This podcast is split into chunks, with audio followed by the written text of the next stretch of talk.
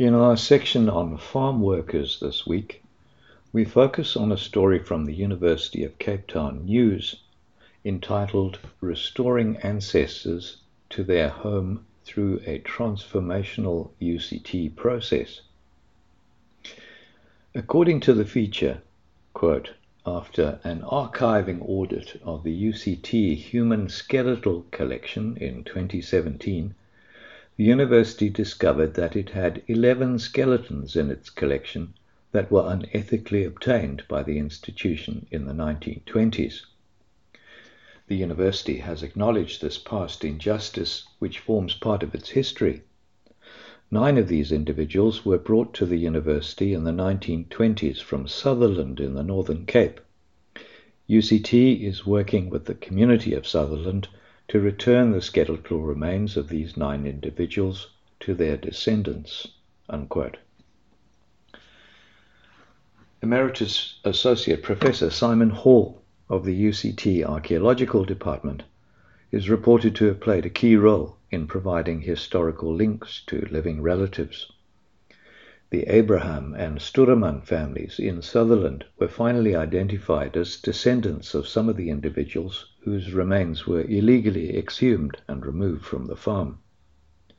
Professor Hall explained how the UCT team had worked to, quote, put faces, historical, physical faces, literally and figuratively, to these individuals.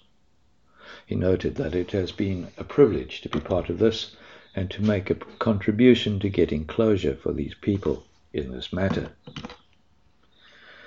The desecration of graves and the unlawful exhumation of human remains has played a significant part in the rending of the South African social fabric. Forced removals played an enormous role in this regard, causing intergenerational social costs which have yet to be counted. Mining has also been a major contributor in this regard. For example, between 2000 and 2012, Anglo Platinum relocated more than 2,200 graves in Mapela, near the Mogalakwena platinum mine in Limpopo province. It later transpired that many of the exhumations were undertaken in an illegal and unprofessional manner. This resulted in one instance in the mixing of the bones of the deceased. Despite a rectification process being implemented, many of the problems could not be resolved. There remain many grievances regarding the compensation awarded and the siting of the relocated graves. Anglo's award of 1500 Rand per grave was considered by many to be too little to adequately compensate for the social and spiritual disruption that grave relocations have caused families. It's common knowledge that culturally ancestors are revered throughout much of South Africa. They may be consulted for guidance and favor through prayer and ceremony.